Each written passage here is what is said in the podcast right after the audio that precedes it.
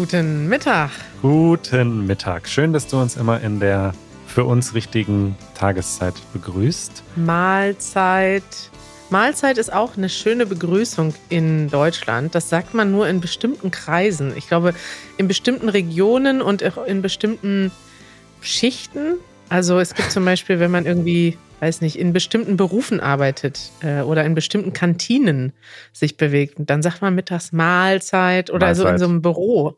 Ja. Mahlzeit. Ja, dann ist das eine Begrüßung. Habt ihr vielleicht schon mal gehört, wenn ihr irgendwo in Deutschland in, ja, in bestimmten Berufen, würde ich sagen, in bestimmten Berufsgruppen ist das so typisch, dass man sich mit Mahlzeit begrüßt. Und zwar nicht nur, während man eine Mahlzeit einnimmt, also nicht nur zum zum Mittagessen, sondern einfach auch so zur Mittagszeit. Also selbst wenn man in das Büro kommt und niemand isst, sagt man dann ja. Mahlzeit. Und das hört sich für mich dann immer genauso, weil ich, also ich war ein paar Mal, habe ich irgendwo gearbeitet, wo das gesagt wurde. Und das hört sich dann für mich genauso fremd an, als würde ich irgendwie in England sein und jemand ruft einfach so Meal. Genau, das klingt einfach nicht logisch, aber gut. Ja, schöne Begrüßung, schöne Begrüßung auf Deutsch. Manuel, wie geht es dir im Moment? Wie ist die Lage? Äh, mir geht es gut, ähm, aber ich glaube, dir nicht. Und äh, das ist auch schon unser erstes Segment. Eine tolle Überleitung. Wahnsinn. Das nervt. Warum geht es dir nicht gut, Karin? Manuel, mir geht es also den Umständen entsprechend gut, sagt man ja so schön. Ähm, ich war mal wieder äh, bei der Polizei unterwegs. Ja, neues Hobby, würde ich sagen. Wir haben ja gerade erst darüber geredet, wie man eine Polizeianzeige aufgibt. Vor wenigen Wochen habe ich das hier mit euch im Podcast gemacht, dass ich online eine Anzeige bei der Polizei aufgegeben habe. Und der Grund dafür war, dass mein Fahrrad gestohlen wurde. Eins deiner Fahrräder.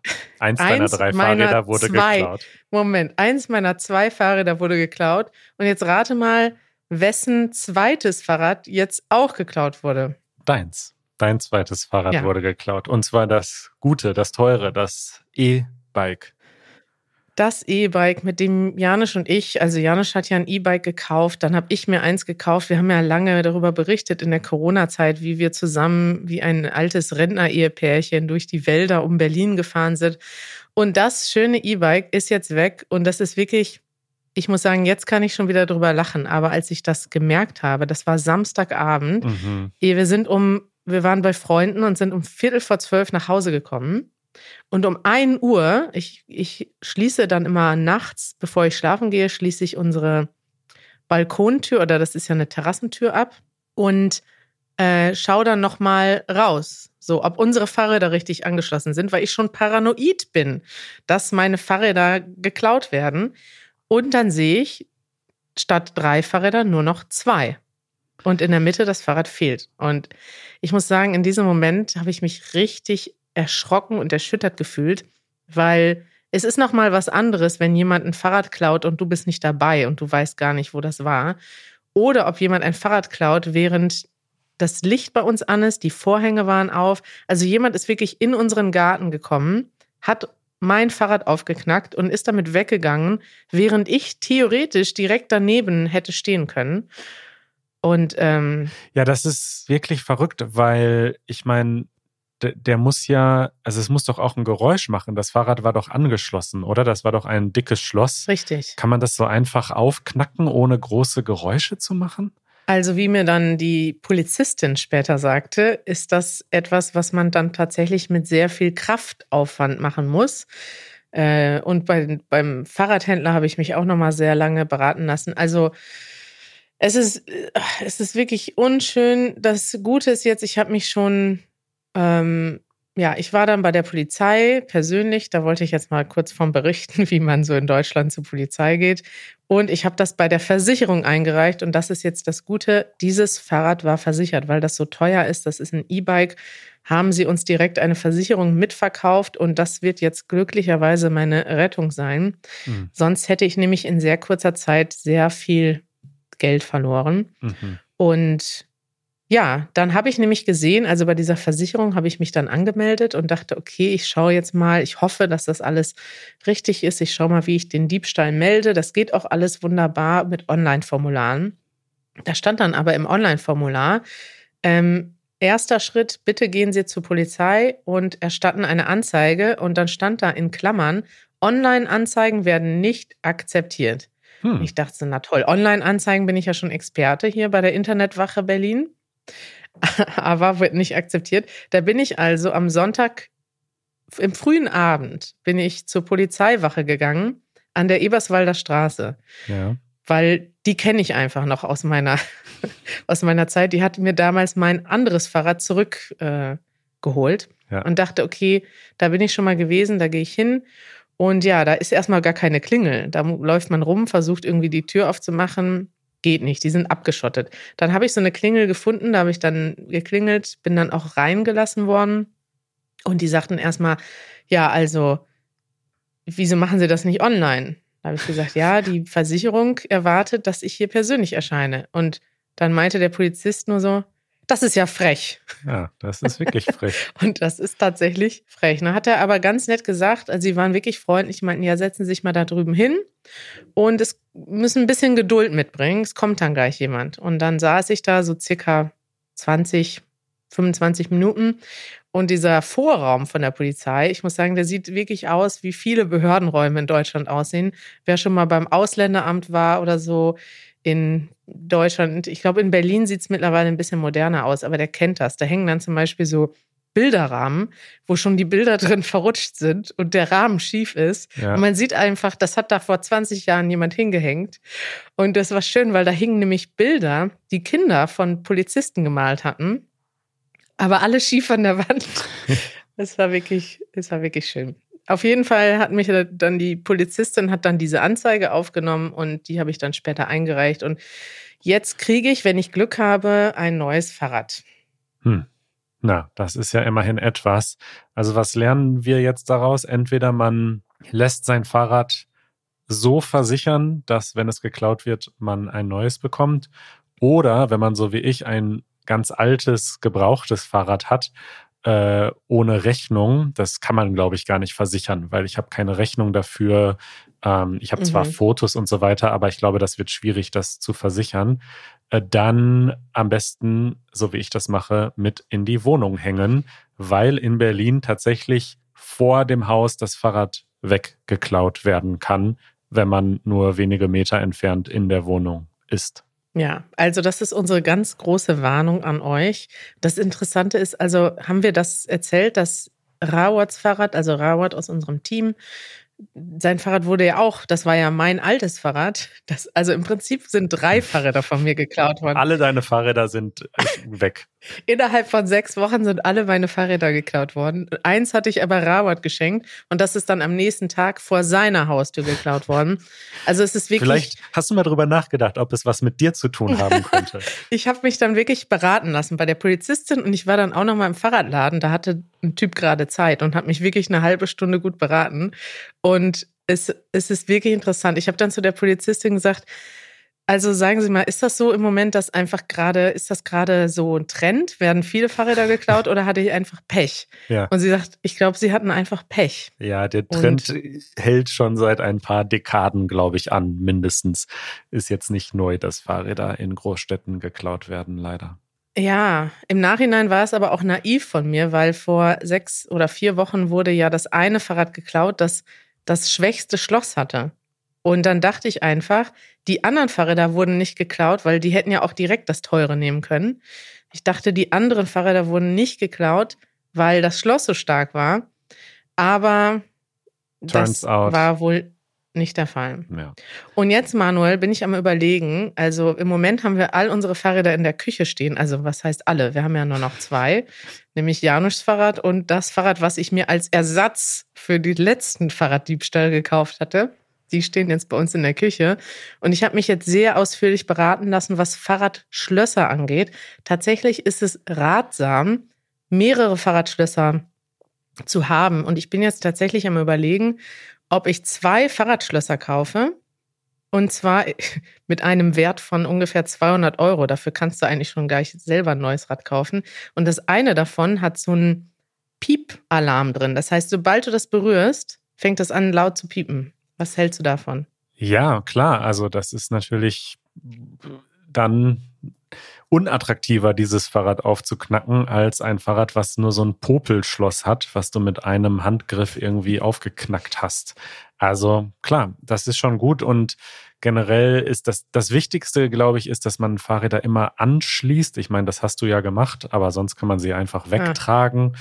Und klar, wenn du zwei Schlösser hast, eins vorne, eins hinten, beide um Rahmen und Rad, dann überlegt man sich das schon, denke ich, als Dieb, ob man sich die Arbeit wirklich antut oder ob man lieber ein leichteres Ziel sich vornimmt. Manuels Rat, kauft euch keine Popelschlösser. Den Begriff musst du nochmal erklären. Äh, Popel kann man immer davor setzen. Also ein Popel, was das ist, müssen wir nicht erklären. Das könnt ihr jetzt äh, in der Vokabelhilfe nachlesen.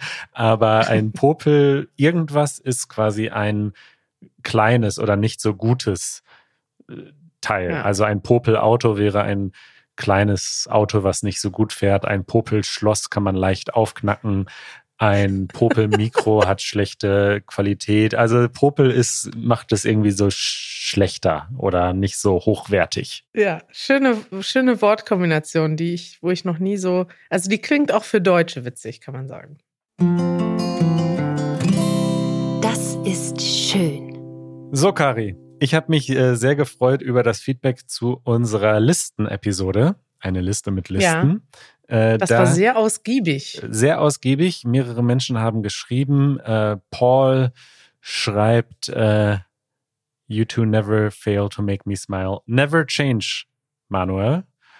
Und hm. ähm, Miley oder Maylee schrieb, ähm, ich wundere mich immer noch, wie ihr es schafft, so organisiert zu sein. Ich freue mich sehr auf weitere Lebenstipps, also vermutlich meinen sie Lifehacks, äh, die nennen wir ja. auch im Deutschen Lifehacks. Und ich dachte, das hat mich so gefreut, weil natürlich lachen die Leute ein bisschen über mich, weil ich vielleicht äh, es übertreibe manchmal.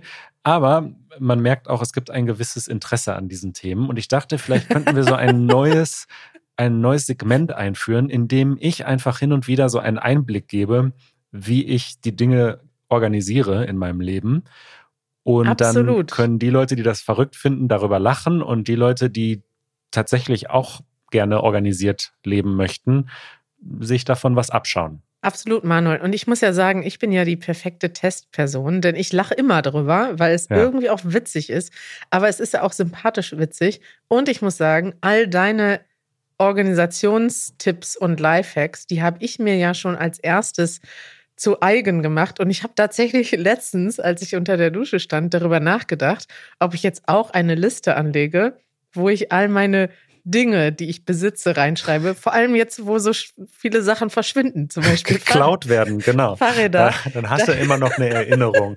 da dachte ich, da könnte ich ja eine Liste machen von, mittlerweile verliere ich ja schon den Überblick von Dingen, die mir geklaut werden. Vielleicht brauche ich eine Liste mit Dingen, die mir geklaut wurden. Ja, das ist eine super Idee. Einfach zwei Listen. Fahrräder, die ich gerade noch besitze und Fahrräder, die mir schon geklaut wurden. Super.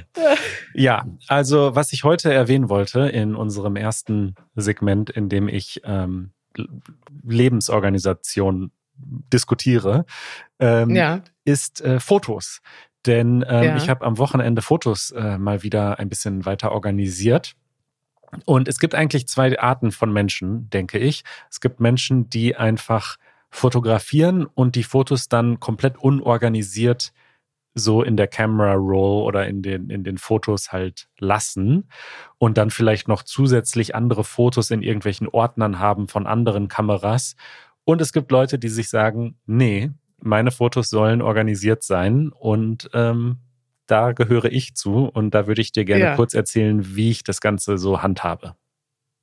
Unbedingt, weil da möchte ich mir auch gerne eine Scheibe von abschneiden. Ich bewundere das total, und zwar ist mir das aufgefallen, als wir aus Spanien zurückkamen. Wir sind aus dem Flugzeug gestiegen in Berlin, sitzen in der Bahn und Manuel sitzt im Zug, also wir haben keinen Sitzplatz bekommen, du sitzt im Zug auf der Treppe, hast den Laptop auf den Beinen und sortierst deine Fotos, weil das ist etwas, was du in deinem Kopf noch abhaken musst, dass du die Fotos von der Reise sortierst. Und das ist für dich so wichtig, dass du das schon im Zug machst, auf dem Fußboden. Ja, das kann man ja gut so unterwegs machen oder nebenbei. Also, meine Fotomediathek ist ähm, tatsächlich sehr umfangreich, denn tatsächlich sind da alle Fotos seit meiner Geburt äh, drin. Also tatsächlich habe ich äh, alte analoge Fotos aus meiner Kindheit mal irgendwann alle gescannt. Das heißt, ich habe jetzt. Ähm allein das schon, Manuel, allein das schon. Wer macht das, dass er die Fotos aus seiner Kindheit alle einscannt? Du hast denen wahrscheinlich auch noch ein Datum und ein Geotag gegeben, so wie ich Richtig, kenne. aber da kommen wir gleich zu. Da kommen wir gleich zu. Also tatsächlich. ähm, ja, habe ich knapp 42.000 Fotos und gut 3.000 Videos. Wie viel? 42.000 Fotos und 3.000 Videos wow. in meiner Mediathek.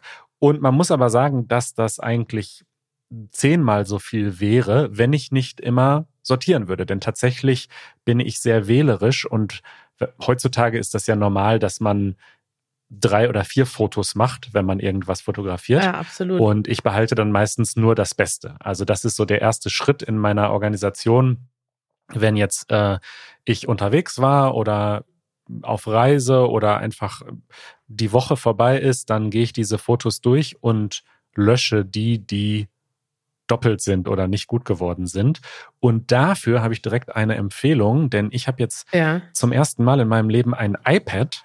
Oh. Ähm, eigentlich so zum Klavierspielen und so ähm, gekauft. Aber tatsächlich kann man darauf sehr gemütlich so auf der Couch diese Fotos sortieren. Und da ja. eignet sich allerdings die Fotos-App von Apple nicht sehr gut für, Nein? weil die einfach unglaublich lahm ist. Also jedes Mal, wenn du vorwärts gehst ähm, und vor allen Dingen, wenn du ein Foto löscht, dann kommt immer so eine Animation, dann rutscht das immer hoch in den Papierkorb. Alles ganz schön, mhm. nur wenn man 500 Fotos sortieren will und ganz schnell entscheiden will, weg damit, das behalte ich, das will ich noch bearbeiten, das kommt in einen Ordner, dann dauert es einfach ewig. Und es gibt eine App, die gibt es aber sogar auch für Android. Also scheinbar gibt es da ähm, ein ähnliches Bedürfnis und die heißt Slidebox. Und dort kann man wahnsinnig schnell, so Tinder-mäßig, äh, immer durchswipen. So weg damit. äh, also gut, schlecht, weg damit, löschen oder in ein bestimmtes Album oder favorisieren. Und damit bin ich unglaublich schnell jetzt ähm, in dieser Organisation. Das macht auch viel mehr Spaß. Also früher, wenn ich irgendwie 500 unsortierte Fotos hatte, dann dachte ich, oh Gott, jetzt muss ich die sortieren. Und mit dieser App macht das eigentlich richtig Spaß. Das ist mein erster Tipp. Das ist toll. Ich versuche jetzt gerade, während du mir erzählst, ich höre quasi jetzt selber diesen Podcast zu und versuche dabei, meine Fotos zu sortieren. Ich muss sagen, was man dafür auch braucht, außer einer App, das ist ein guter Tipp, ist, man muss irgendwie sich schnell trennen können von Sachen. Ich sehe jetzt zum Beispiel, ich habe gestern Abend von Janusz fünf Fotos gemacht und einige davon würde ich sagen, die sind vielleicht nichts geworden, weil er die Augen zu hat.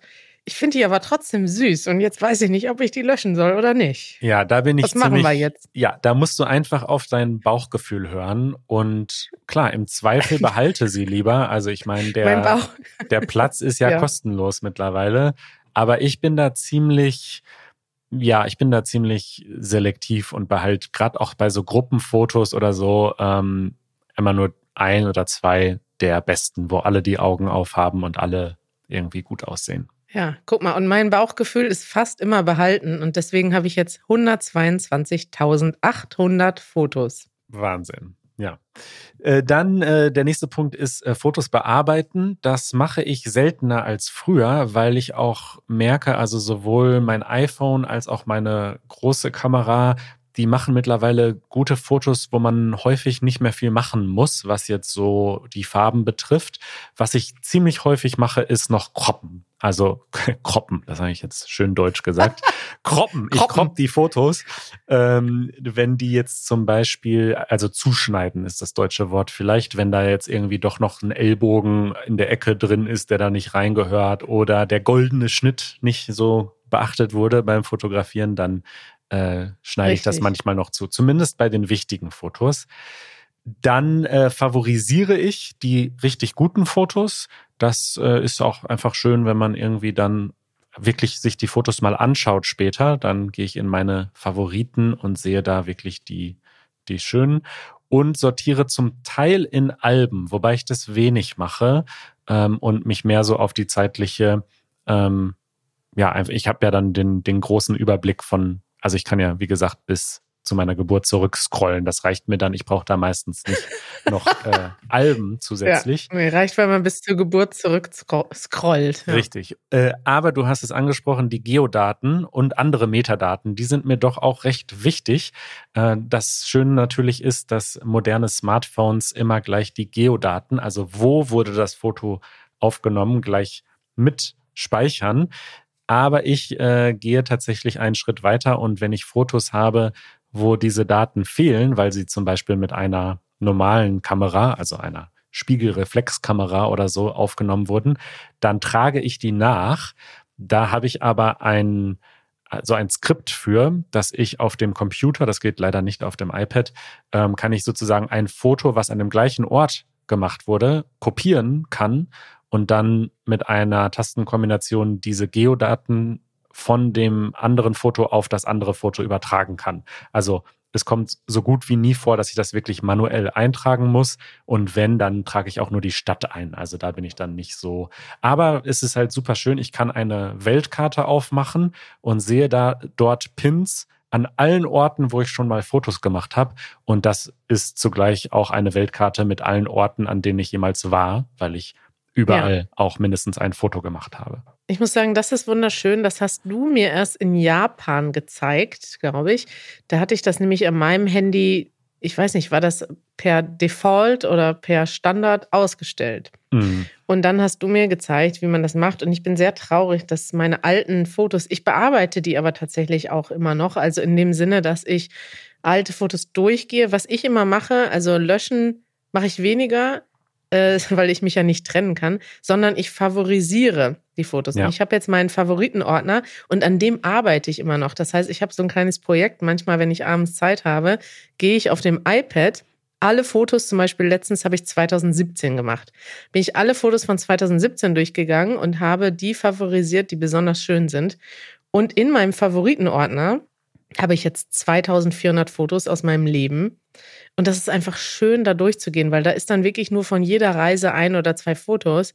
Und da sind die besten Momente meines Lebens im Foto festgehalten. Und ich liebe es einfach, da durchzugehen. Also immer, wenn man ein bisschen nostalgisch ist oder traurig oder weiß nicht, gerade zu Hause sitzt und irgendwie sich Fernweh hat oder sowas, dann gehe ich da rein und sehe, wow, wie schön ist eigentlich das Leben? Wo war ich schon überall? Welche Leute habe ich getroffen? Mit wem hatte ich eine gute Zeit? Da hat Jana schon einen lustigen Hut aufgehabt. Da haben wir was Lustiges gegessen. Oh, der Geschmack war toll. Das ist so eine richtige Reise durch mein Leben, dieser ja. Favoritenordner.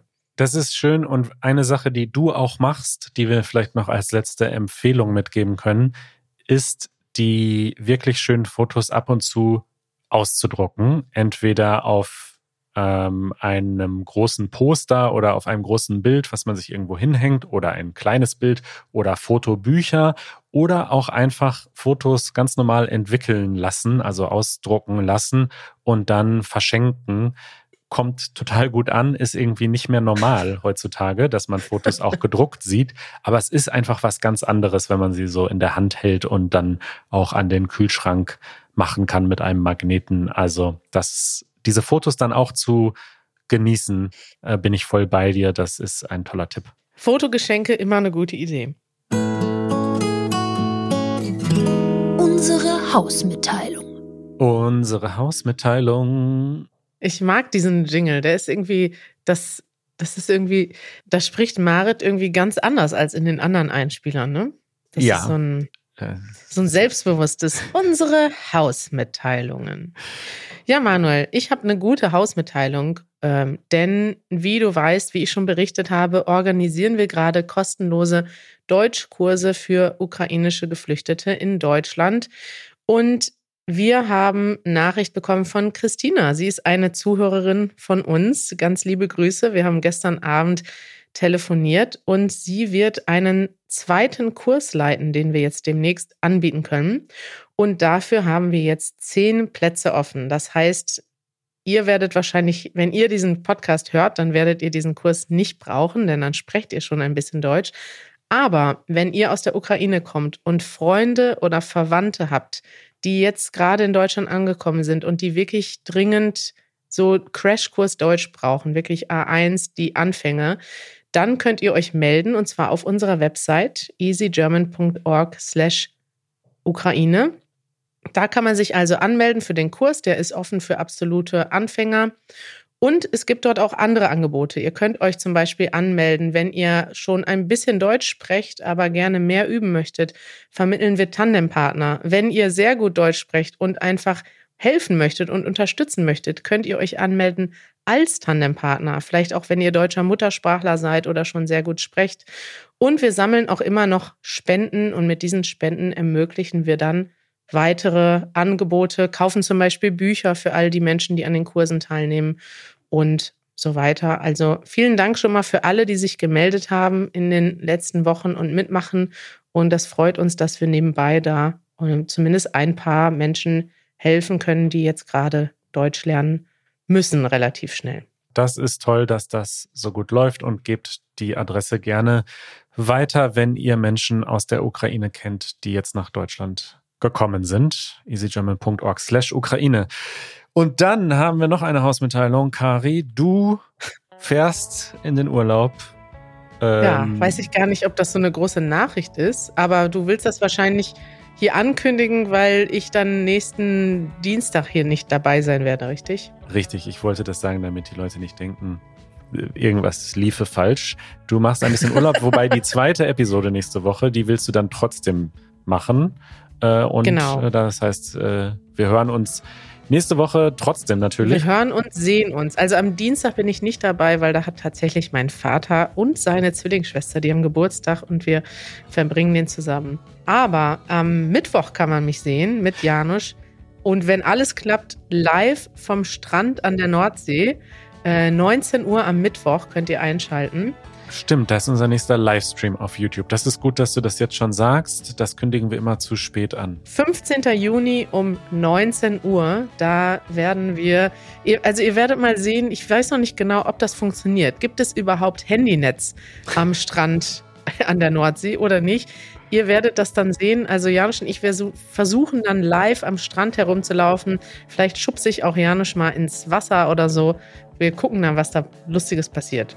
Ich freue mich drauf. Kari, bis nächste Woche. Ich mich auch. Ciao. Bis bald. Tschüss.